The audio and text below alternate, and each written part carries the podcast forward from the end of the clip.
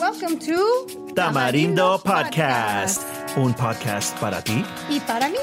Tamarindo Podcast is amigos Luis Octavio. and Brenda Gonzalez talking race, politics, food, and life. We are your socially conscious talk show with a Latino vibe.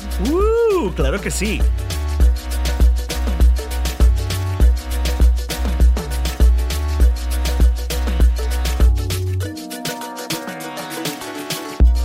On this episode, we're really excited to have life coach Liz Garcia and And we're also going to have two amazing students pursuing their PhD degree while being undocumented. they'll share their struggle with us. Yes. Okay, but before we get started, let's have a Union beer.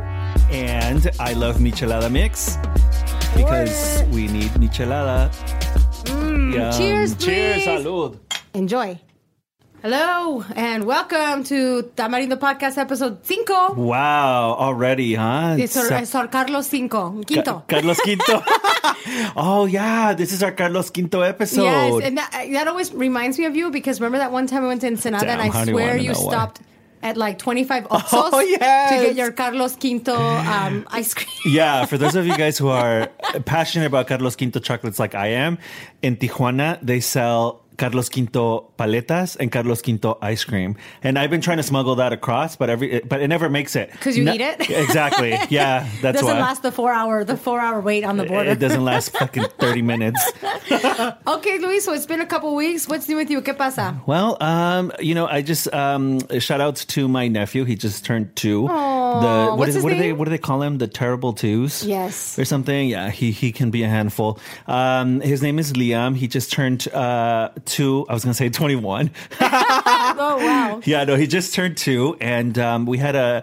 a minion themed party, so there were minions everywhere. Minions of minions. Yeah, yeah, there you go, minions of minions. But I do want to say, um, really quick, I went to um, downtown LA uh, to was it was uh, Los Angeles Street and Wall Street, and they have everything and anything you need for your parties. I love and, downtown and LA. Everything is so inexpensive. Todo para la fiesta. Todo, todo, todo, absolutamente todo. I mean, we bought Minion balloons, Minion piñatas, uh, Minion gift bags, it, it, everything, How everything. fun. Yeah, it was it was great. So definitely go out there. What about you? What's going on with you? Oh, let me see. What have, the last couple weeks, I probably got into 25 Facebook fights on the internet. I can't resist. Ah, I need therapy. You're like you're like the caso cerrado of Facebook. Uh, yeah, you know, getting into Facebook debates with people, uh, it's it's getting Okay. frustrating. Okay, I'm you- almost ready to vote for Trump just so that we don't have to No, keep having these, defi- I'm, I'm about to throw you a fights. chanclazo right now so you can snap out of that.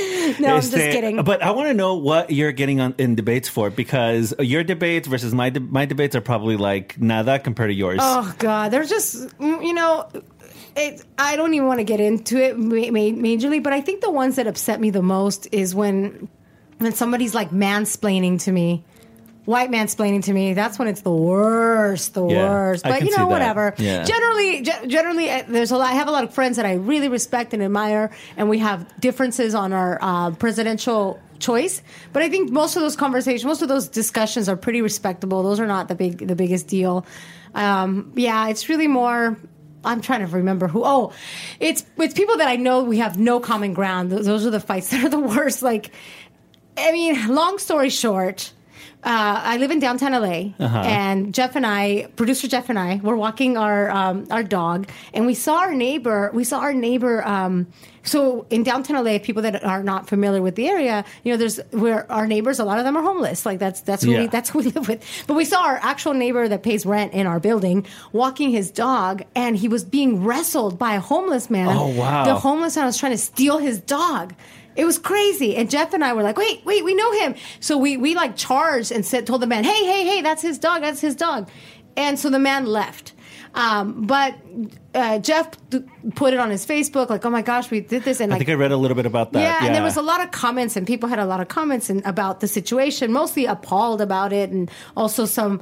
It was very. It's a very interesting, interesting, interesting thread because there was also some discussion about Uh, don't call homeless people bums. And it was a very interesting conversation about that's not the Híjole, es que categorization you want to have for the. So, anyways, but one of the debates, one of the people that I don't even know was like, "That's that Prop 47 shit." That guy, you know, that guy, that guy attacking the dog, man. If he wasn't released because of Prop 47, that's zero to do with anything. Uh-huh. Oh man, it infuriated me. So little fights like that that I get on the internet. Yeah, definitely not the fights that I'm having, pero bueno. So, but, but I want to keep it positive. One thing that I think both you and I did, and we should just transition to this. Let's do a little saboreando around town. Oh yes, but this one's this one's actually, you know, it, it's kind of like la fe, el destino bringing us together, Yes. right? Okay, so first, okay, let me for, for our listeners back up. So. A Back long up. time ago, uh, Luis had on, on his Insta- Instagram had posted these pictures of these tacos de canasta, and and I was like, "Where? I must have these." And he told me they're in in uh, Santee Alley, right? And this was years ago. So flash forward to this week, I decided to go on a on a very very very long walk with my dog. One of my favorite things to do is to pop in a podcast, Uh-huh. like maybe it's Liz Garcia's. Who, by the way, is our guest later. Uh, maybe it's uh, the Life in Brilliance podcast or whatever. A bunch of podcasts. I listen to a podcast and I zone out for two hours and I walk my dog. And I walked. I decided to walk aimlessly to the Santee alleys and just looking at all the stuff. And then I'm walking through the alley and then like the heavens parted because at the end of the alley. But yes, it's just was they're tacos, so tacos a toron. they're, but they're placed so perfectly because you're absolutely right. You just walk, walk, walk. I mean, those alleys are endless, right? Yes. And then all of a sudden, there is an was like, end, and they're there. "Ah." So there's this this gigantic actual basket Uh-huh. canasta, a canasta, and these these people that. Um, their accent is very much true from whatever region of is that Mex- is it? Es are de they la Ciudad de Mexican? I don't México. Es de la Ciudad de México. Yeah, pues, pues straight up, we're like Llévele, llévele. Yeah, tacos de canasta. so, um, if, if people don't, don't know, I think the idea is that these are tacos that are cooked while steaming in a basket. Yes. sí, pues sí, tacos de canasta. Yeah, yes. there's so much variation to el taco, and so uh, they serve it to you for five dollars. You get six tacos, and I did. I, I'll share. We'll share a picture on our Instagram, but delicious. And it turns out I was I was like Luis. Oh my god, I found el ta- tacos al tor- el torón. Yeah, where, Atorón, el atorón. El atorón. Where, where, um, what time was that? Because you texted me, and that was like around. It was Friday. maybe three. Yeah, Friday around three thirty. Around 3:30, And then you're right? like, I just went there. Yeah, I was I was actually just there in the morning because again, in preparation to my um, nephew's birthday party, we were looking for like minion T-shirts or whatever, no? And and I just got so hungry, and I was like, a ver, sabes qué? Deme. Um, they have them um, the, the refried beans. They have them um, the papa, Oh, and they also have them the chicharrón. I and got I was two of like, each. yeah, no, that's what I do. That's what I do exactly. Yeah, so it's really great, and, and and I think it's important to remind people that in downtown LA is definitely changing and evolving, and there's lots of gourmet restaurants. But you know what? There's a lot of hole in the wall, delicious places Yes. that are still surviving and that are worth it. So for five dollars, I had six tacos. Because I'll tell you what, um, when when I first uh, stumbled up upon these, I immediately saw the canasta, and of course, I'm very familiar with this uh, delicacy, and and I was like, oh my god, these are tacos de canasta, and I've never actually seen them in an actual canasta because I I, I don't know, there there might be some food, you know, uh, something Some that you can't a keeping them from the regulation. But I saw them and I was like, I, I gotta have them. And I tried them and they were the most delicious thing in the world. Uh, Very close to the ta actual taste in Mexico. Um, but a lot of people pass by and they're like, meh, right? But you just, you have to try them if Yeah, you're they were great. I, I I I only tried them because you mentioned it and to put a picture on it, and that's kind of how I find a lot of restaurants. Is I, I I I'm a classy lady. I need a picture of my food in order to know if I'm gonna like it. So yeah. So anyways, everybody will we'll put it in our notes so that you all can check it out. El Atorón, Tacos de Canasta. It's um, right in uh, Santee Alley. And if you walk from where Santee Alley begins, which is on Olympic, you go all the way down. It's at the very, very end. The first left you can make in those alleys, that's where it's at. Mm-hmm. Exactly. Try yes. them. It's so good. Oh, and they also sell nieves de garrafa. Oh, too. yeah. No, it was those, amazing. Those are great also. So good stuff, and, and we we have such a great show right now Yes. that we want to just get right to it. So we have some a couple a couple people that are that we're going to interview. Interview, we we have we have our friend Liz Garcia from the Life in Brilliance podcast. Yes, and and also um, if if if you can grab a pen and paper because you're going to want to write a lot of the things that she says. Yes, yes, so lots, lots of things to learn. So why don't we hear from our friend, our interview with our friend Liz? All right, let's welcome our guest, Liz Garcia. Bienvenida, Liz. Welcome, Liz. Uh, so tell us a little bit about yourself, what you do, and how you got there. Ah, it's so good to be here. Thank you, first of all, so much for having me because I'm already having so much fun. Uh, the show just started, but I've had a blast already. Uh, so, my name is Liz Garcia, and I am the founder of Stay Limitless, and I am a transformational coach. I help people transform and transition from one phase in life to another. I am a leadership coach. I uh, specialize in working with nonprofit organizations, and particularly with first time supervisors and middle managers. Uh, I love helping people move from one space uh, in life and leadership to another. Uh, and then I host, like you all, I host a podcast. Yes, the Life in Brilliance podcast. We love Uh, it. It's it's a it's it's been such a beautiful adventure. I interview brilliant people doing brilliant things. We've been listened to in 32 countries, and it's I'm just having a blast. That's this, so this cool. whole journey is we want to get to 32 countries. Tell us Oh. your secrets. That's crazy. What are some of the like the countries that you're being listened to that you're like, what? Oh my goodness, Dubai, Iraq, Netherlands, Russia, China. I mean, I looked at the initially when I started learning how to read the analytics, the first time I read it, I, I I read 10, and that in itself was really, really exciting. And then a few weeks later, my mom was over the house, and I'm like, oh my God, I realized I was reading it wrong. And I was like, oh my God, it's 32! Even more so, countries. Yeah, it's just been, it's been for all over the world. Oh, Yes.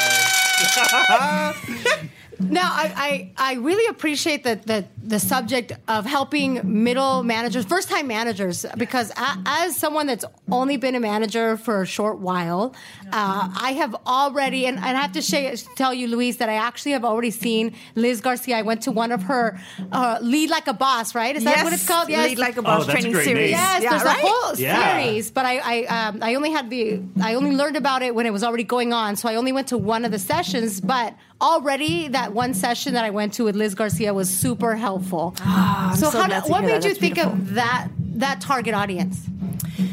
So in my last position, I worked with. I, I did prior to launching on my own. I worked in the nonprofit, the educational nonprofit sector for 12 years, and in my last position, I oversaw a region of 600 staff. Wow. And so yeah, it, it was nuts. So day in and day out, uh, you know, I, I got to see staff and leaders and first time leaders and first time supervisors in action. And I got to work with them. I mean, it was such a beautiful experience because you see over and over again the beauty of people stepping into their role as leaders and, and owning for the first time their strengths and uh, kind of figuring out what works for them and, and what not. And so that was the, the experience that really solidified for me that this that was a space that I very much enjoyed uh, working with. Now, is this Yeah. pre or post Harvard? That was post Harvard. Yes, and so I have my master's in education with it. It's long title. Education with risk emphasis on risk and prevention in adolescence. And so what that means is, I know that's crazy long, right? But what it means is uh, that I studied young people and uh, youth development, which means is, you know, how do you help a young person build resiliency through adversity and through, you know, the challenges that they experience in life? That I mean, that's great. Um, so uh, one of the things that I like to know is what kind of message or what kind of um, tips would you give somebody who's just barely taking off in this, like in, in management? Yeah, the- uh, great question. So, so there's a few things. Is one learn to so, so because I'm a I'm a before I answer your question a little bit of background uh, be, because I'm a transformational coach which you know can also be be seen as a life coach many people also use the term life coach uh, all of the work that I do around leadership is is very much based around who you are as a person we can't control other people, but we can control who we are and how we show up. And so my work is is really to help people determine and and and become attuned to and connect with who they are and how they're showing up. And so one of the one of the the key things for people is to recognize uh, what makes them tick, what makes you happy, what excites you, what makes you want to come to work every day And then what are the things that make you tick on the other end? What are the things that frustrate you? What are the things that make you uncomfortable? And what are the things that, that you don't like to do? Because you're, you're going to be more successful as a leader when you play, play to your strengths. Now, when you're a supervisor, you also want to learn to play to the strengths of the people that you manage because you're more likely to be successful and you're, you know, you're going to have a lot more fun if you're doing the things that you enjoy.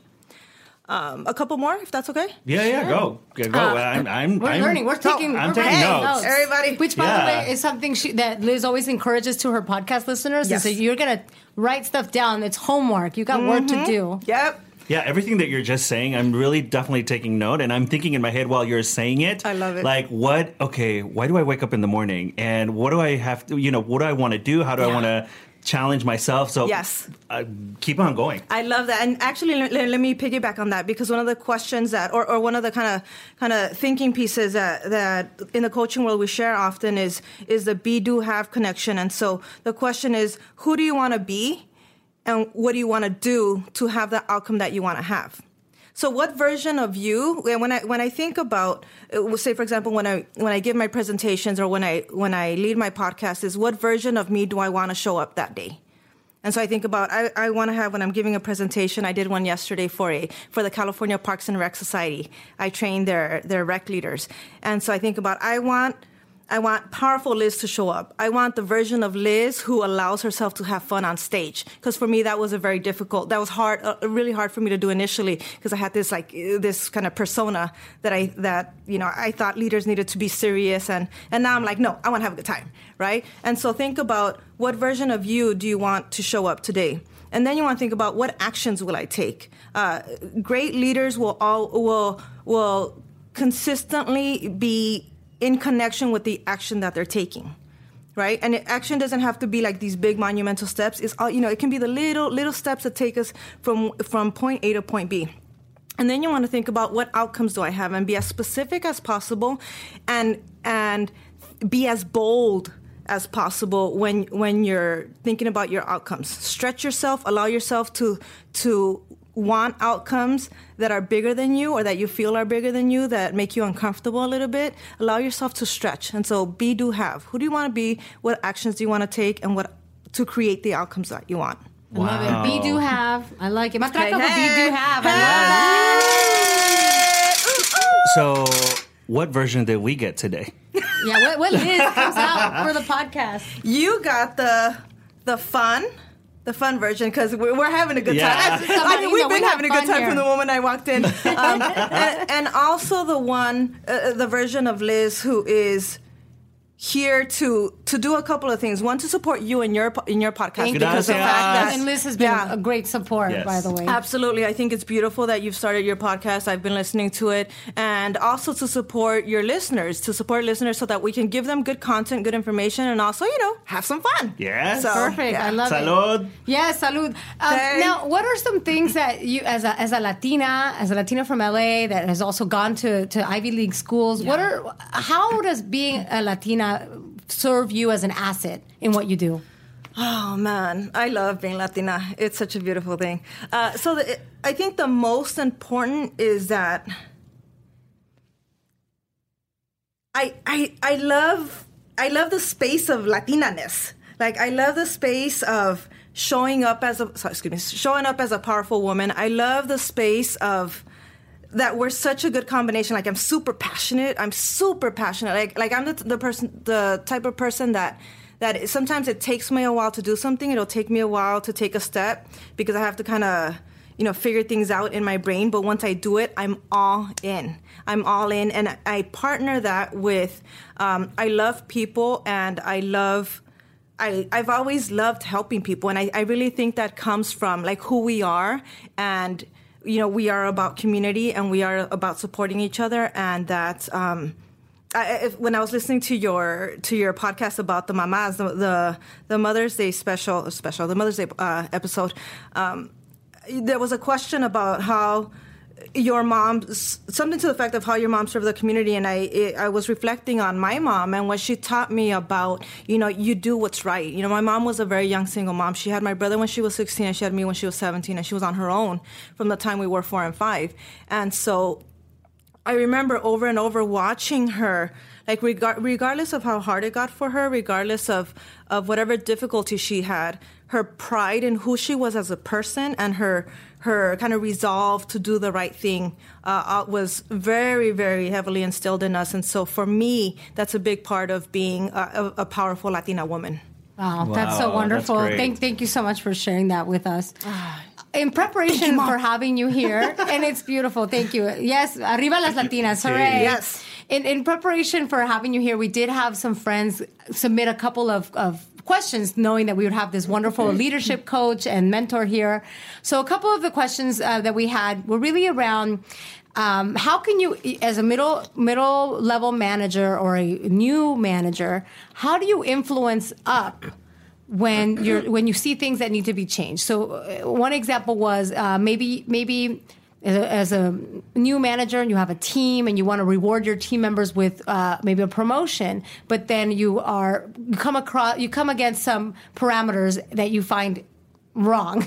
What are some ways that someone can help influence up and, and, and create change within an organization? Sure. So the first is is be very uh, very intentional about learning the the organization history and the organization culture.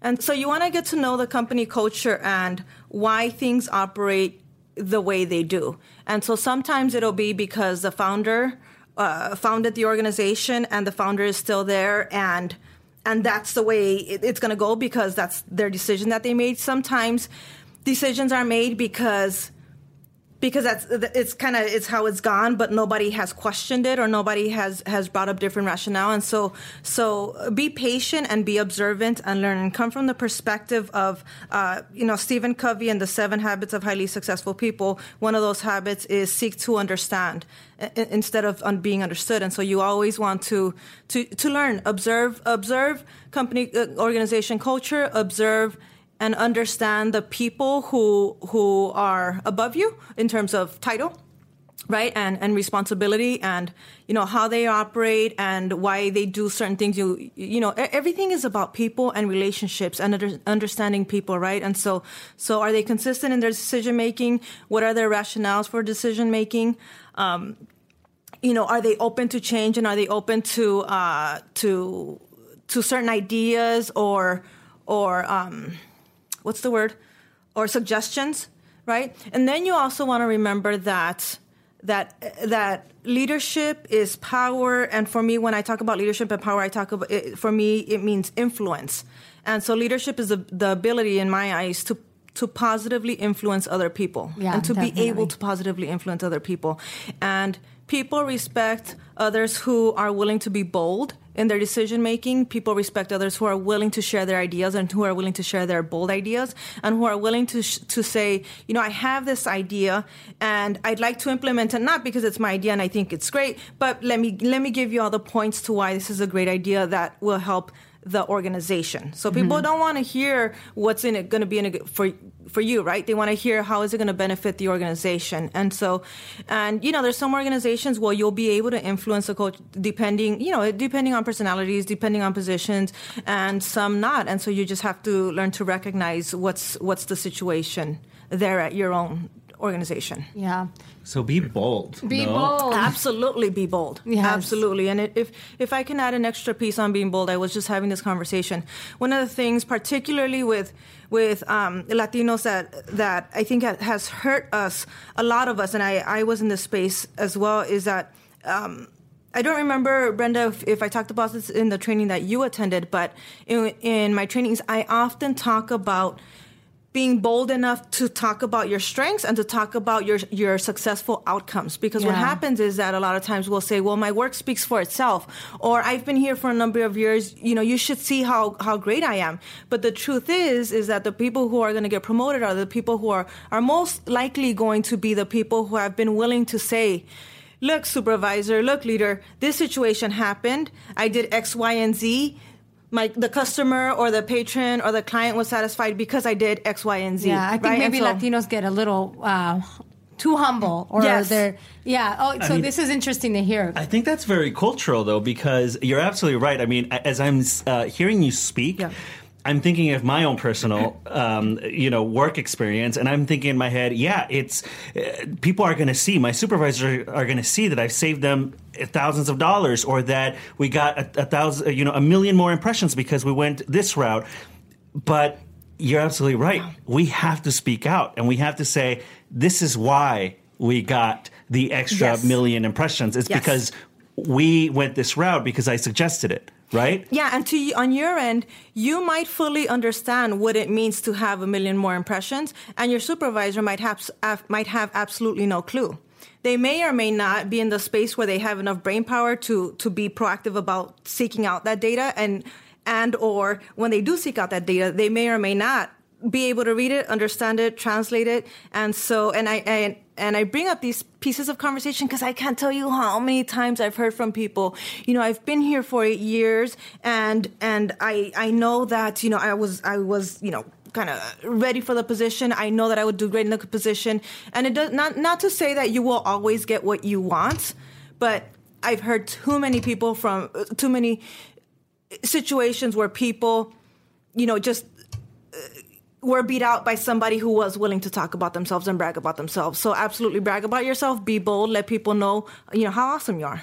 Not anymore. You uh, you better believe that mañana, tomorrow, I'm going to get all my facts ri- uh, written down, and I'm going to say, hey, you know what? This and this happened That's because right. of me and my chanclas. That's right. data. People like Yes. numbers, so data. Be clear. Yep. So I think Liz, you touched upon a cou- like the other question a lot of people came up was how do I make more money? How do I get a raise? So I think you you gave us some good um, examples of ways to just sh- elevate your work and give specific examples of where where your role was was critical to that success. So I think that's a, Yeah. a great takeaway. Another question that came up from our, our listeners was like, how do I deal with difficult people? How do I deal with people? Period. like, tell me about difficult personalities. Aside from throwing them our chancla. Chancla, right? um, so there's a couple couple of uh, good pieces to remember about people. Uh, people, you know, we are really fascinating creatures. We really are. Uh, there's it's it it fascinates me to see how quirky we are and how things make us tick based on our experiences, which means that something can happen in this room, and the four of us could be. I'm including uh, Producer Jeff, Jeff? the producer, yeah, producer Jeff, in the conversation, right? The four of us could be here, and the same. We can have the same experience it experience, and the four of us. Co- interpret it completely different mm. so one thing that one thing that is is good to always remember is that people are we're funky people we're funky creatures we do things and and recognize that that people do things based on who they are, based on their values, based on their experiences.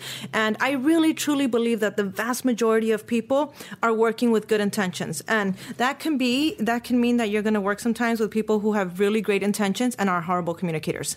It could be that they have really great intentions and because of their experiences don't know how to let go of grudges.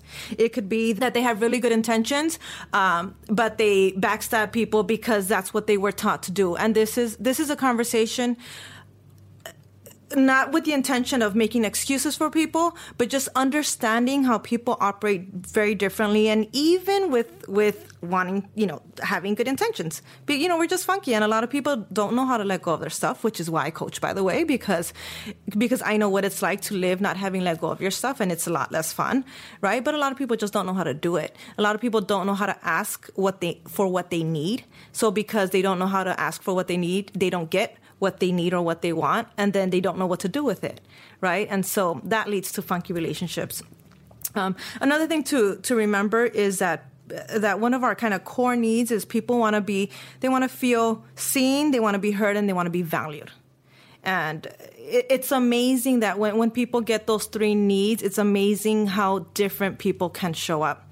Um, and I'll give you an example. So in my last position, it, it was a it was an organization serving youth, and so what would happen is that I had I oversaw 58 sites, and so when the parent complaints escalated, you know, they would come to me at, to a certain, at a certain point, right? And so I had tons of calls where I would pick up the phone and it was an angry parent and brrrr, right off the bat. And I can tell you right now, I would BFF people in two minutes because You worked their magic. How did you do and, that? And really, it was it came down to listening because regardless of, of what they were angry about, regardless of how loudly or how off the chain they were yelling at me, I understood that that wasn't about me. It was about whatever their experiences had been. And so if you can connect, if you can keep that in mind, that when people are showing up funky, in a funky way with you, it has absolutely nothing to do with you. It's about them and who they are and where they are and their abilities or inabilities to handle things. And if you can keep yourself separate from that, okay, then you can, instead of reacting, you can respond based on who you are and where you are. That's hard. It- That's it so hard. hard, but It is yeah. hard because you have to. It's it's you know essentially it's saying don't take things personal. Yeah. Right. Right. And It's and that that and that can be very very hard to do. But if you can. If you can be intentional about practicing that, relationships with people become very, very different. Wow, that's a good stuff. So, so Liz, do you have any things coming up where people can get a chance to to? Especially, I'm thinking more of a, about the the life coach part because I think I wasn't super familiar with that. Tell us more about that. Oh man, it's so beautiful. This work, you know, it's it's. I tell people that I get to watch people do things, step into things, and do things that they never thought that they would be able to do. Um, and so I help people release their anger. I help people release uh, their frustrations, and, and I help people build self love and self worth and confidence. And That's um, and I, I, I'm sorry. That's wonderful. Yeah, it really is, and I, I, a big part of why I do this work is because of my own experience. There was a lot of chaos around me growing up, and so, you know, I struggled a lot with confidence. And I'm like a lot of like I'm I'm guessing some a lot of your listeners. You know, I was an all American athlete in college. I have a Harvard degree, and even that, even in having all of that, I still struggled tremendously because of all the junk that I carried from my childhood. And so, it took me a long time to really learn how to release everything that I was that I was carrying. And when I did, man, life just completely changed for me. And so to to walk others through that experience and to help others go through that, uh, it really is beautiful. And so to answer your question about what's coming up, I do have my uh, two retreats coming up, and so it's it's the Love Me retreat, and the Love Me is L U V Love Me retreat, and uh, July 16th is for women, and August 20th is for men. They're both Saturdays, and it, they're all day retreats, nine to four and we will spend a day helping you build you and love you and so it, it's a day where, where we'll have different activities and exercises you know and i, I did it intentionally to split uh, women and men because i think there's there's different um, kind of dynamics at play there that i think that it, it's it's a good space to to split that. Uh, you know but ultimately it's a space for people to learn how to let to for me to teach people how to let go and um, let go of what's no longer serving them. Let go of what keeps them frustrated. If people are stuck or if people are in a, in any life transition, uh, to help them navigate that. If if people are saying. Um, you know, I have this great resume and I have all these, you know, I have quote unquote what I should have in life, but I'm, I'm not happy still, or I can't, I don't feel fulfilled. This is a good space for you. Or if you're in the middle of, you had a big loss in life, in the middle of divorce, or in the middle of, of transitioning from work, sometimes that, you know, that can knock us out, you know, kind of knock us a, a, little bit. And so that's a good space for you. Um, if you don't have positive relationships and can't figure out, you know, why my relationships aren't healthy and they're not loving and they're not good, this is a good space for Wow. you. And so sounds awesome. Yeah, definitely sign me up for the August 20th. I'm going to give that to myself as a birthday present. Yes. Oh, I love it. I have to check. I'm 'cause so glad the- to hear actually, that. my birthday's in July. I should probably do Oh, the woman yeah. one. Yeah, this is great. Well, th- thank you so much for sharing those things. Where can people sign up for that? Absolutely. So lifeinbrilliance.com. So I'm going to say that slowly again. And it's all one word, lifeinbrilliance.com slash love me retreat. And love me is L-U-V M as in Mary, M-E retreat, R-E-T-R-E-A-T. All right, the Love Me Love Retreat. Me I love Retreat. it. Yes. Well, um, we're at the- the close of our, our your chat with you. Yeah. already? I Yes, it flew by. We we have a couple of questions that we ask all of our guests. Yes. And I'll let Louise answer ask these questions for for All right, perfect. So, are you ready? Yes. Okay, bueno, ahí va. So, if you were a telenovela character, or if you had your own telenovela, what would that name be? A ver. Give me a second because uh, I want to have as cool of an answer as your other guests have had. Okay. What'd you- think about it? In the meantime, as you think about it, uh, have you seen Jane the Virgin? I have. Okay, well, one of these shows we have to talk about Jane the Virgin. I'm all caught up. Are you all caught up? I've been uh, somewhat. A ver, la- Okay. I'm sorry if this is corny. This is the only thing I can come up with. And it's probably going to be really good. So, eh, déjalo, let it out. Ah, la Lizzie en la casa. La, La Lizzie Lizzie en en la la casa. casa. Is that Wow, like yeah. That, you know, you know what that reminded me of right now? Kind of like in Living Color. Even the way you Oh, said yeah. it. La Lizzie en la casa. Yeah, that's great. All right, that worked. That worked. That was totally the only thing I could think of. I can think of like uh, Gerardo from Rico Suave. Oh my Yes, yes, yes. Hey. Now we know what's going to be playing in the background of that I know. segment. That's awesome. That's totally awesome. All right, what's the next And one? then the other question is, what is your favorite snacks uh, or snack? We know that Latinos have some of the best snacks. So, what is your favorite snack? I am totally a um, fruits. I can throw down like bundles of fruits. So mango in particular. Love mango. In Oh, season right now. Mango. My mouth is totally watering. Mango. Mm. Uh, peaches. Strawberries. And yeah, we'll stop there because That's I a have to delicious forever, but yeah, salad. totally. yeah. Yeah, that sounds like a Yeah. fruit salad. I can Okay, throw I really down- want to try right now. I will have to say I don't eat this hardly ever. Like I hardly ever eat this anymore. But every now and then, look, my mouth's watering just thinking about it. I'll have um, Get her a towel, somebody. Get her a towel. Hot Lizzie en la Cheetos and Coke. That craving will come up Oh for my me every now and Wait, then. what- what? Hot Cheetos and Coke. Yeah, That's- that craving. I But, mean, like, do I you- hardly ever. No, no, not together. Not to, not like I don't dip the hot Cheeto Because in I like the the, Coke. the chocolate and pan No, dulce that's- kind of with no, That's no, where no, I no. went. That's so funny. No, I don't. Um, you know, that's uh, that's both of those together are not a healthy combination. So I hardly have it anymore. But sometimes I'll get this like massive craving for hot Cheetos and a Coke. Wow. It's like a naughty treat. Yeah. And then the, the last question we asked. The last question is, you know, we have a segment called La Chancla. Ah. So, who is your chanclazo going to? Uh, either a person, a thing, or anything? Yeah, thought, an basically, a idea. Who who do we throw the chancla at? And Luis has got his chancla, so you could even practice throwing it. Um, I'm going to as much as I'm committed to um, as much as I'm committed to not giving him a lot of energy. I'm gonna get I'm gonna throw it to Trump because I think that Yes. that leaders in the public space have an opportunity. Um, to positively influence other people, and I don't, I don't think that that's happening. Yeah. And so, uh, Absolutely. uh, again, I, I have committed myself to not give him a lot of energy because, mm, you know, it's just it's not worth my energy. He is not worth my energy. Um, but I will say that that's yeah, he's But a, a no virtual bueno. chancla he can get. Yes. Absolutely, yes. Awesome. Well, Yeah. thank you so much, Liz. We're going to check you out. So it's the lifeinbrilliance.com, the Life in Brilliance Lifeinbrilliance.com. podcast on, on all the places where you find podcasts. on And soon, Twitter. and soon to come, La Lizzie and la casa. Ah, love it. Thank you so much, Liz. Thank so you good to have you here. Yes, so much fun. gracias. Thank you. Yay!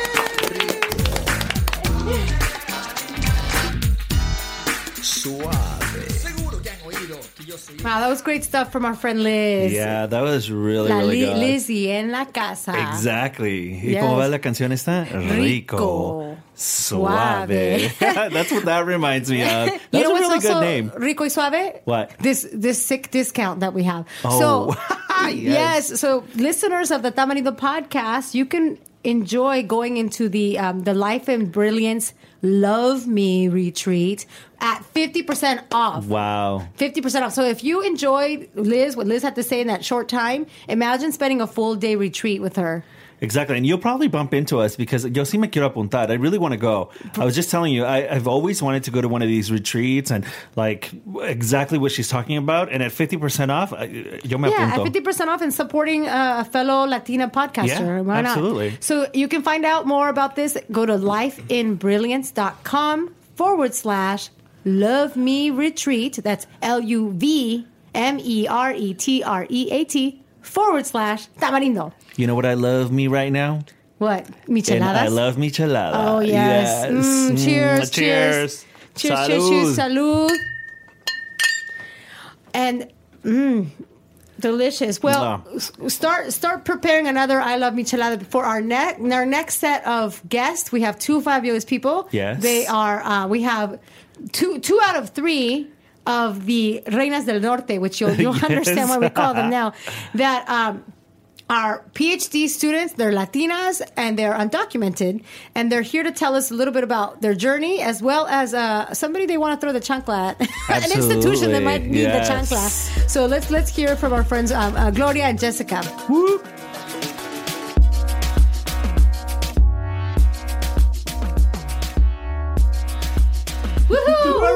Next guest. Woo! Who's here? Who's here with us? A ver, se pueden presentar, por yeah, favor. who's with us today? Knock knock. Ah, Gloria Montiel. y Jessica Valenzuela. Wonderful, and and we know Gloria, and Gloria just introduced us to, to Jessica. We know Gloria from we we all at some point either volunteered or worked for the Delhi Center in Santa Ana. So from our Orange County days, so that- that's how we know Gloria. Or party together. Yes, I think Luis and Gloria would tutor kids. Uh, we just don't want to go there. We won't. Yeah, we I, won't I don't think we want to go there. Good times though. all right. Well, I had a great time knowing her there, and that's the best part is the people I met. Absolutely. But tell us, why are you here now? What what are you all working on? Well, we're trying to get more students who are undocumented to pursue their educational goals and to get their PhDs. We know that PhDs are not for everybody, so we're not like, all right, everybody should go and get a PhD because it's a it's a lot of work. But we do know that there's a lot of undocumented students who've graduated college and do want to pursue uh, higher education more and get either their masters, their PhDs. And because we're one of the first uh, undocumented PhD students, um, at Claremont Graduate University. We've been working on opening up those pathways there, and now we're moving towards opening up pathways at other universities. Wow. Great. I mean, you, you definitely bring up a really good point about, you know, there's a lot of um, students out there that are undocumented that are graduating, right? More and more so. So uh, you're absolutely right. N- it- the PhD is not for everybody, but there has to be a step, right? And I think that that's what you guys are here to talk about. Mm-hmm. Right. What what could those steps be, or what we need to do? What do the universities need to do, right, to be to be able to facilitate this for you guys? Right. Um, the Claremont Graduate University actually accepted four undocumented students before there was even deferred action. So before uh, us as students had a right to a social security number, a work permit, and deferred uh, deferred um, from deferment from deportation. Oh, wow. And so so they took a huge step in terms of advocating for undocumented students. Unfortunately, after Jessica and I came in, um, there were no other students admitted uh, that were funded at, at the level that we were funded. And so we think in a school whose mission is social justice, um, there should be a lot more done to ensure that this path stays open for other students. So wait a second. Let me let me make sure that that I under, that I understand this. So you guys were admitted even before everything that that went on, right? Every, before the um, what is it called? The, DACA. the- Before you were before- documented. Before DACA, right? Yes. And now they're not allowing or they're not admitting anybody else. Well, they are admitting. So I think this is where where get where the line gets blurry, where CGU can say they do support undocumented students. They're admitted, but as you know, higher education is expensive, and Yes. PhD programs are super expensive. Um, a lot of the funding for PhD programs comes from grants and scholarships from the institution. Um, and CGU, because we had very key people in the educational department, like faculty, deans who were on board, that's how we got funded initially. So there was, uh, it was called the 21st Century Civil Rights Scholarship or fellowship.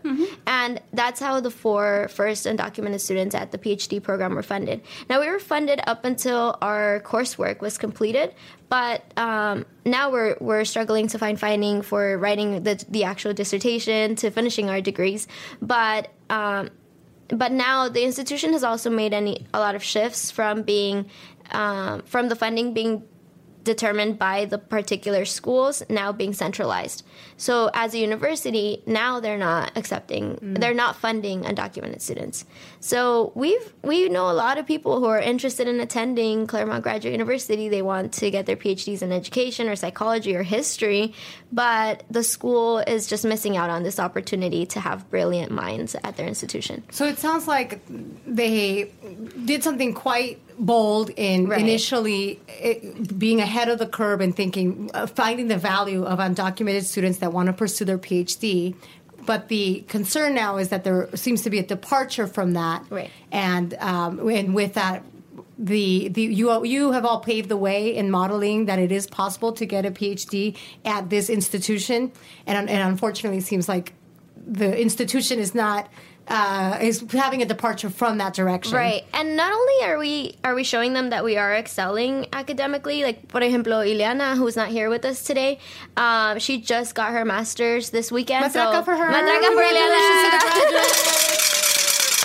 right, she got her master's in economics, like just badass, brilliant mujer, right? And um, we're showing them that we are getting these degrees, right? But we're also showcasing the university and bragging. Like we wear their brand on our chest every time we go to national educational research conferences. We present and we have the university's name tied to our name. So the university is getting a lot of credit um, because we are we're not um, only completing coursework and completing our degree, but we're going above and beyond and making this a very valuable PhD degree where we're we're presenting our research. We're getting invited to other schools to speak. We've made recommendations at various universities across California and in other states on how they can better support undocumented students. So it's really a struggle to see to be giving all these recommendations everywhere else, but our institution, who's going to be our alma mater, just fails. So como, so como que they are taking the, the, the glory. Yeah. No, they're taking all the credit because you're absolutely right. You guys wear, you know, the name of your university on your chest, but then they're not really supporting you anymore. So maybe you should Right. you should you should wear something that says the university and they're not supporting anymore. which is uh, very unfortunate because I it, just at this point where I am in terms of my dissertation, I've come across a student that also goes to one of the Claremont colleges, an undergraduate, right? And they asked like, how is it that I can get to graduate school? And so I gave them a little bit of a, my background, but it was really disheartening to be able to tell her or to have to tell her, unfortunately, you can't really come at CGU right now. We're working on that, but having that as a prospect, as a roadblock, once she finishes college, she may not be able to come into CGU, which is a partner college. It, it's really a shame. That that's just no other way to put it. There's there's it's it's just very unfortunate. yeah, it's, it's hard to tell students, uh, yeah, you can do this. Not here.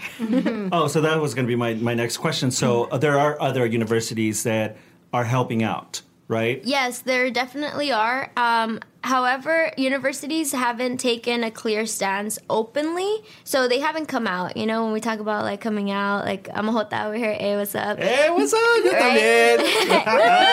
yeah. So, you know, when we're talking about coming out, you know, these universities with all these big bucks, they're afraid, you know, and afraid of what? They have nothing to lose. They got everything to gain, right?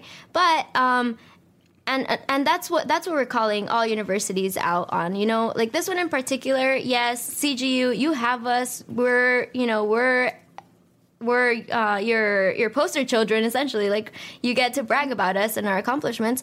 But um, but everyone all of these universities should take on this next step and just openly admit undocumented students into master's programs phd programs and then also professional uh, degrees right? And we talked about people who are looking to go to law school to uh, med school. So i think you know this is just the one step. This is the you know the one step that we we've been working on because that's what our research deals with And to clarify, uh, students are uh, they're you're admitted. It's just more the resources. You don't the what you're not receiving is the funding the way you both have received funding. Right. What these students will will be up against is not getting in. They could probably get in on their merit and regardless of their immigration status. So it's really about the resources. At this point, yes, theoretically that's the case, but as it happened in undergraduate, where a lot of universities had to create their own particular policies around admission um, of undocumented students, now we're hitting that point with graduate schools too. So individual graduate schools have to create policies um, to determine whether or not undocumented students or documented students will get in as well. Yes, because even folks with DACA don't qualify for federal uh, financial aid. So, They need it more than Yeah. others, right? The, the scholarship and the financial support is a greater right, need. like whether you have DACA or not, you're gonna need that financial support. You can get admitted, but that's as far as it's gonna go. Well, um, I'd like to back up a little because, first of all, it's a big deal that we're in the room with two students that are pursuing their PhDs. Yes. That you are already the more the smartest people in this room. So, so uh, let's. I, I want to hear from each of you. You know, tell me, tell me your story. How is it that you um, you find yourself pursuing a PhD now? You go first, Gloria. So I was actually born in a little town called Coacoyula de Alvarez Guerrero in Mexico. Um, so this little town had no paved roads. Um, people rode donkeys and horses, and there was no running water. Um, and my family decided to move to Santa Ana when I was about eight years old. Um, and from there, I'm not. I just got tracked into the GATE honors course. I cannot tell you where I heard the name Harvard, but at 12 years old, I said that I was going to go there, and I didn't even know what that meant. Um, so slowly I learned that that probably wasn't going to happen because of my immigration status. Um, but nonetheless, I, you know, I always loved school. Um, in 11th grade, I met my most favorite teacher ever, um, Mr. Roberts, who really taught me how to, to or to love uh, literature and learning in general. Um, and I also had a great support from my counselor, Mr. Ox, and my debate coach, Ms. Gasnick, um, now Mrs. Statler and I think they really propelled me to to continue going forward on my educational trajectory. So I applied to Harvard eventually. I got my admissions letter on April Fool's Day. So my dad was extremely concerned that someone was playing a joke on me. Um, but you know, as as soon as that came in um, they, I knew that finances weren't really going to be a problem um, in terms of getting through school. My parents still had to help me out a lot in terms of extra expenses and coming home, and sometimes not even getting to make it home during breaks. Um, but somewhere along the way, um, I met Josefina Lopez, the playwright, at Santa Ana High School, and she told me, "Don't let Harvard be the greatest thing you do." So that always Which stuck is with pretty me. amazing because it's amazing. It's an already amazing thing. Damn, wow. I could only wish. and so that stuck with me and i felt like I, when i was debating whether or not to you know just leave this behind i had a harvard degree already i could have gone anywhere else you know and ma- made bank i had a few friends remind me that if i were to go teach someone else let's say i was going to be teaching the children of diplomats the children of kings and queens and that's not the people that i really wanted um, to help or that i wanted you know to to be in front of in terms of uh, in terms of advancing social justice um, so eventually, I ended up, I decided I wasn't done with my education and went back uh, to a PhD program. And I think it's, it's all sort of, I think about where I came from and it, I feel like it just wasn't by chance. I can't just let it be that, that there's more that I'm supposed to be doing, whether it means pioneering this extremely difficult um, way through the PhD program. But, you know, if, if this means that the next person won't have to go through some of the things I went through, it's all worth it. Perfect. And let me just uh, interrupt a little bit there because um, I actually, before you and I became friends and before we became, you know, a lot closer, um, I actually knew about Gloria through a document, uh, a, a documentary that I saw. And uh, I swear to God, that documentary made me cry. Uh, because of this whole Harvard being, being accepted to Harvard and not having the, the, the documentation. So uh, Gloria is actually um, there's a documentary that's based uh, out, of, out of you, right? And uh, and that's where you kind of go through your whole story of going through high school, graduating, being in the honor system, and then getting accepted, and then how are you going to get there, right? So I am I am so I meant awe. yeah. No, yo también. Yo siempre. Thank you. And I think that was my first time because that was filmed before I went to my master's back at Harvard. And before that, I lived through the entire college without really telling a lot of people. I told one administrator, and her response was, let's forget this conversation happened because if there's something illegal, I have to report it. So that sort She of was gave. so un, un, Un- unaware, yeah, right? exactly, Unaware of the exactly. sensitivities and how to Um, navigate that. And so for me, that was a cue to not ever share that with anybody else. So I went through some of my closest friends, um, not knowing this huge piece about me. Sometimes they would see me crying, not knowing why. Um, one of my closest friends um, was actually undocumented, and I didn't find out until I had already graduated. Because again, it's not something that was openly shared about. So this documentary, my friends uh, Manny and Marcos really helped me to to be brave about it. At that point, um, the conversation wasn't out in the open as it is now, um, but I saw that also as an opportunity to really get that weight off my shoulder per se, but at the same time use that experience to motivate others to continue their education. What, what's the name of the documentary again? It's called Almost American. Almost American. And where can people uh, watch it? Because I definitely recommend people to watch this. Um, it's on YouTube actually. It's I think in four parts Okay. um, under Almost American. And we'll, we'll put it in our, in our notes. But let's hear let's hear your story, Jessica. Yes, a ver, Jessica. So I came to the U.S. when I was seven. Uh, came from Cuautitlán Izcalli, Mexico, and my mom and I migrated uh, because my parents split up, and she wanted to look for a better place where uh, violence against women was not tolerated. So that kind of has highlighted and continues to highlight the kind of work that I do. Um, I went through school knowing that I was undocumented and knowing that I was queer. And eventually, when I got to high school, I had very good, just like Gloria, you mentioned a lot of uh, like pivotal educators, right, who were there and marked the way. I had, I luckily, I was very fortunate to stand out and be tracked in that path as well, and to have educators who looked out for me. And uh, I was told about the Questbridge College Match Program, and that's how I was matched to Pomona College.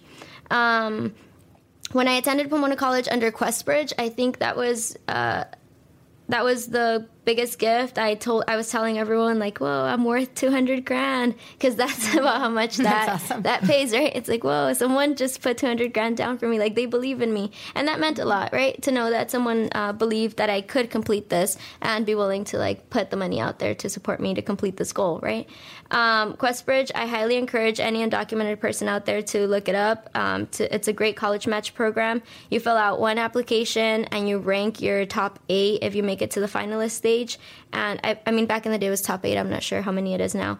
And then you get matched with the college, and it's it's a full funding scholarship. So that's the That's perk. amazing. It's it's amazing, and they openly admit undocumented students. They openly match undocumented students. Um, so that's a great plug for them. Um, and then when I finished uh, college at Pomona, so I just like fast forwarded three or four years of like. Isn't The it nice to look back at that like that? Like to not have to deal with all the homework and then all nighters and just you know, yada, yeah, yada, yada, I got my academically, Pomona was tough. Academically, it, it is, but socially, like one being undocumented, I think was was the toughie, like to not know who you could trust or not, because there's a lot of really wealthy um, and and a conservative thinking folks there who would just sit at the d- dining room table and say or dining hall table and say like oh all those mexicans should just get deported. You know those are the people i was having dinner with day in day out right? Oh, wow. so so that's already one toughie. Two like being low income is also very tough in that space for similar reasons. Um but you know but to know like damn i made it through. It's such a big accomplishment you know? And so like shout out to all those who are still in their undergrad and are putting up with this shit. And like congrats matraca to Matraca, them. Sí yeah, like you will do it. It's not whether or not you will. It's just you will. You will. Yeah, and that's a great piece of advice that I got from a professor at CGU, um, uh, Margaret Grogan, who is one of the faculty who supported undocumented students. Um, coming into CGU in the first place, she always said like, "Don't say if I or I'm planning to, just I will." Right, and so that's some feminista piece of advice right there That's too. wonderful. Those are good affirmations. I Yeah, will. yeah, yeah. Yeah, so definitely. you know, with with people looking out for me like that, um, and then meeting uh, Professor William Perez, who's one of the one of the leading scholars. I would say the most badass and most radical scholar as well. Yeah. Um, he's not just in the books and presenting at conferences, but he's connecting with people. And when we talk shit about DACA, he's like, "All right, let's be critical of that, right?" So he's always like always trying to represent the voices of undocumented students or shed light on those from from the most. Um, from the most uh, radical spaces too. So um, he's the person who connected me to Claremont Graduate University. He basically said, "Hey, we're going to be uh, having this scholarship. Would you be interested in applying to CGU? Like, if you get admitted, this might be a good match, right?" And so I applied and was admitted, and then matched up with CGU. Um, before that, uh, also I'd like to throw hands up to McNair Scholarship. I mean, to McNair Scholars Program, which is a federally funded program, but that's the program that, um, because Brave Souls led me through the underground tunnel of that program.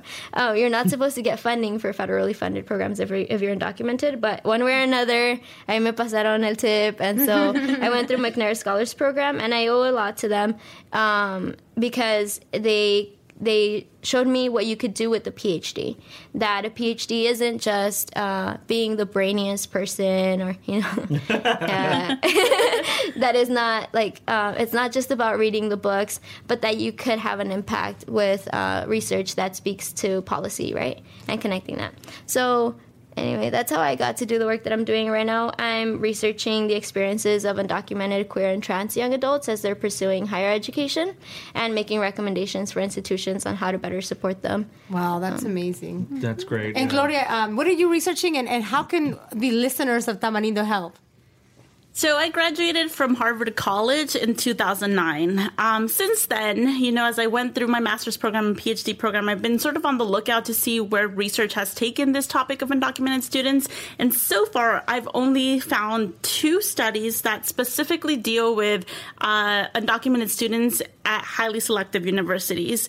One of them I wrote myself, and it's a super small, it's a super small study of three people um, at three different Ivy Leagues that was published by the Harvard Journal of Hispanic Policy. And then the other one was a study that was conducted at Harvard, and it's also small at seven people, seven people, I, I think.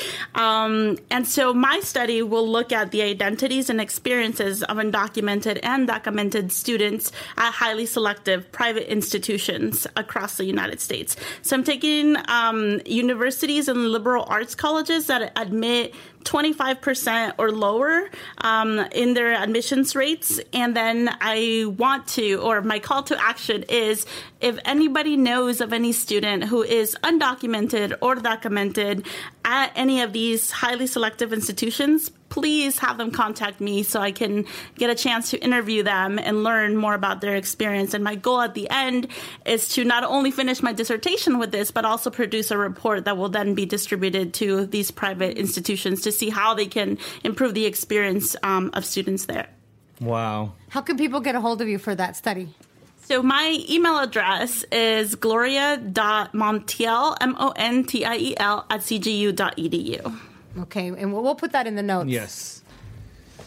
Wow. Well, that is great. You guys are definitely admirables. I mean, I I, I me dejan así, mira, sin palabras. Uh, but I also Impactado. But I also wanted to say um, I have uh, tías que viven en Is, Istica- Iztacali or what? ¿cómo? Cuautitlán Izcalli. Cuautitlán Izcalli. Yeah. So, when- up? yeah, We're yeah, yeah. So de repente somos vecinos o algo, no sé. yeah, maybe mi mamá todavía tiene comadres right there, yeah, so maybe. That- Yeah. that's great.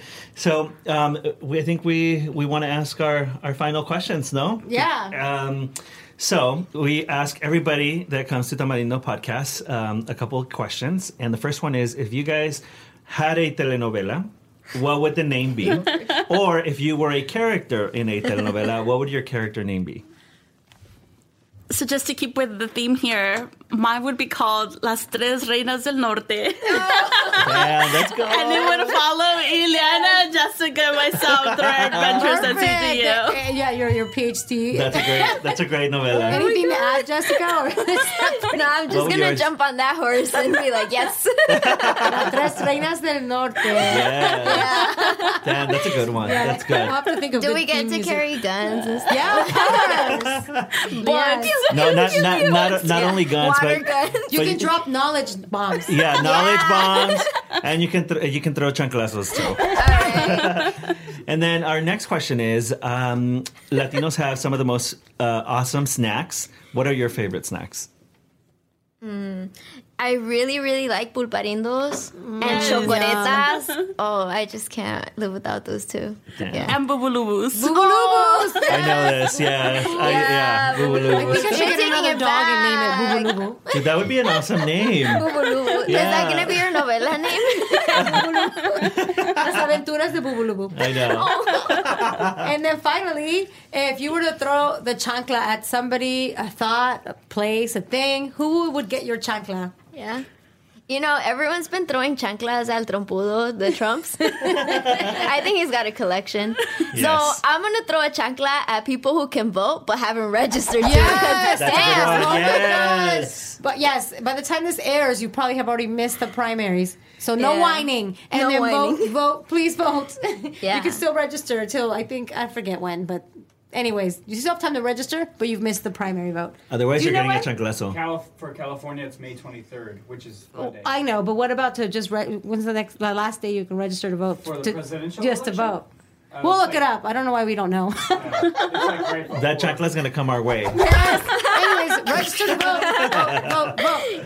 Yes. What about you, Gloria? And I'm going to throw my chancla at CGU. Yes. That's right. And what what do we want them to do? So just to, to wrap it up, what is what, what is the ultimate outcome that we want? You know what? Just to be real, we want them to stop que se que ya nos estén haciendo pendejos. Because you can't be scheduling meetings with people for four years in a row and still not have like a real plan A real of action. That's You how long you guys have been at it. Wow. Yeah, yeah. Ever since we came in. Ever since we came in, um, they've just been giving us the runaround. We've learned a lot about the way institutions run. So thanks for that knowledge. But okay, yeah, like get your shit together, admit undocumented students, give them funding. You're missing out on this opportunity, and if you don't, there's other universities who are going to want to partner up and are going to do this and are going to be trailblazing. So they've just missed out on having the largest number of undocumented students in a PhD program. And, and and people can continue to follow your stories. Uh, you, go, you all have a blog, right? Yeah, we do. I was just sharing with y'all earlier that uh, I like to post my sappiest shit on there. so if you like sappy, like, oh my god, why is the system being so shitty? You can read mine. uh, Ileana is like very like these are the resources you need to know because you know she on point like that. And then Gloria is always like, and this is the future we're envisioning. So we got a little bit of everything Las for tres- everybody. What are you guys? Del Las tres norte? estrellas del norte. Tres estrellas del norte. Yes, you- Yeah. you, got you all balance each other Yeah. out. So the blog is called Undocu PhDs. So follow us there. We also have a Twitter handle.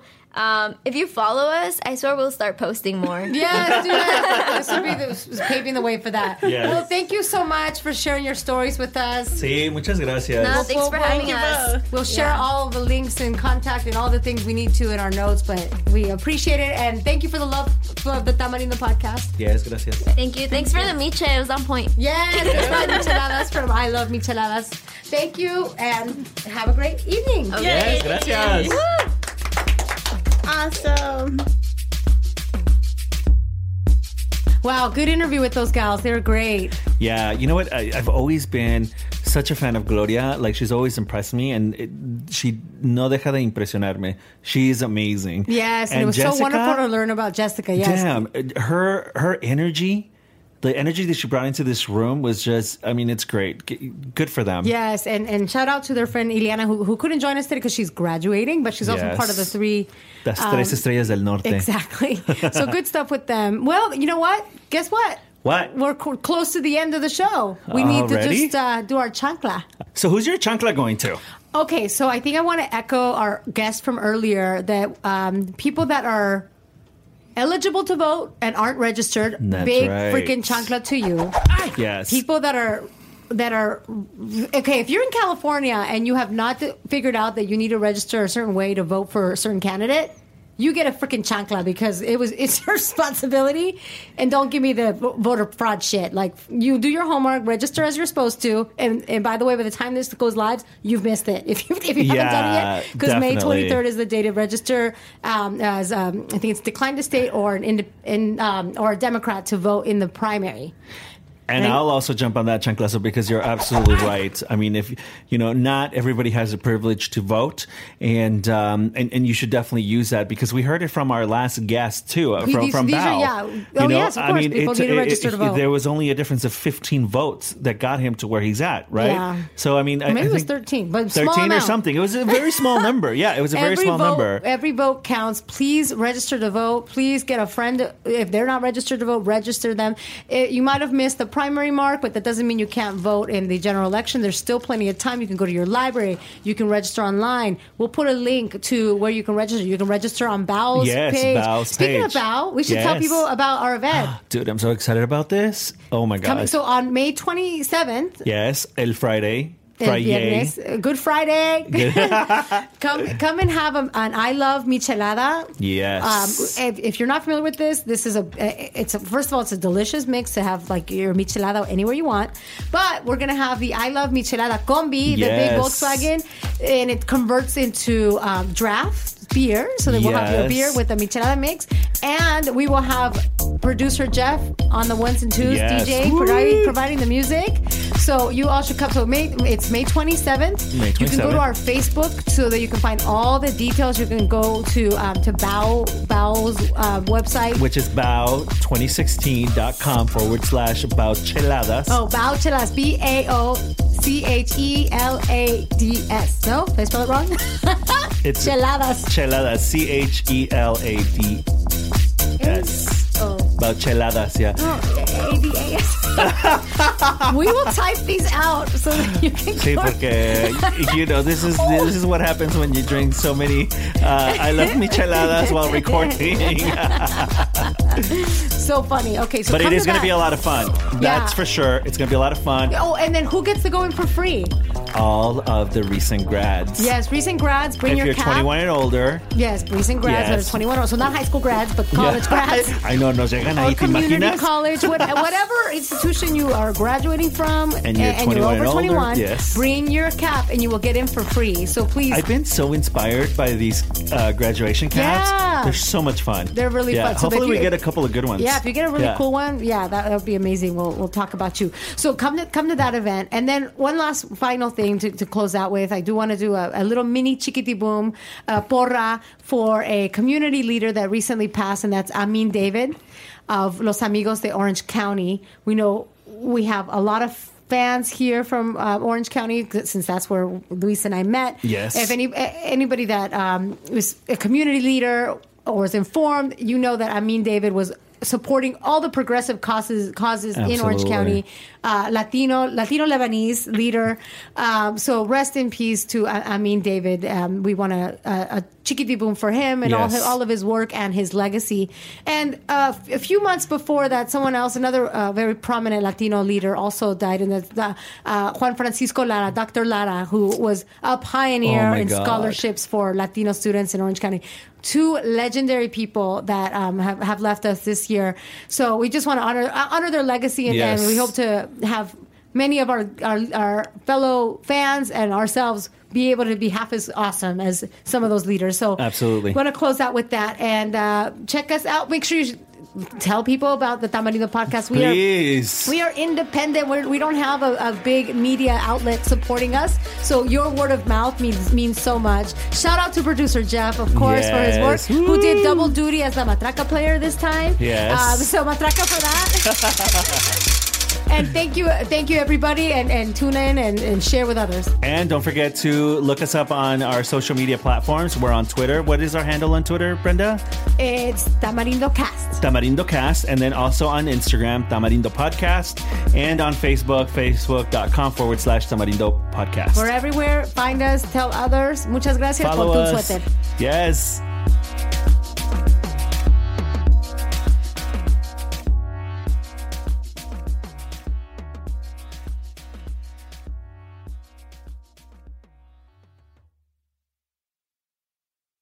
Cuando mi arrendador dijo que el alquiler podría ser más barato si fuéramos amigos con beneficios. Había oído hablar de acoso sexual en el lugar de trabajo, pero en mi casa eso es discriminación en la vivienda basada en el sexo. La gente de bienes raíces dijo que estaríamos más cómodos viviendo en un vecindario diferente con gente como nosotros. Por suerte conocíamos nuestros derechos. Es ilegal asustar a los posibles propietarios para que se alejen de ciertos vecindarios en función de raza o nacionalidad. Si usted cree que sufrió discriminación o tiene preguntas sobre sus derechos, comuníquese con Fair Housing Foundation, Fundación de Vivienda Justa, al 800-446-3247 o también en línea en fhfca.org. La vivienda justa es su derecho. Este es un anuncio de servicio público de Fair Housing Foundation y respaldado por el Departamento de Vivienda y Desarrollo Urbano HUD bajo la subvención de FIPPI FPEI 220099. Hello, it is Ryan, and I was on a flight the other day playing one of my favorite social spin slot games on chumbacasino.com. I looked over the person sitting next to me, and you know what they were doing? They were also playing Chumba Casino. Coincidence? I think not. Everybody's loving having fun with it. Chumba Casino is home to hundreds of casino style games that you can play for free anytime, anywhere, even at 30,000 feet. So sign up now at chumbacasino.com to claim your free welcome bonus. That's chumbacasino.com and live the Chumba life. No purchase necessary. Group. Void were prohibited by law. See terms and conditions. 18 plus.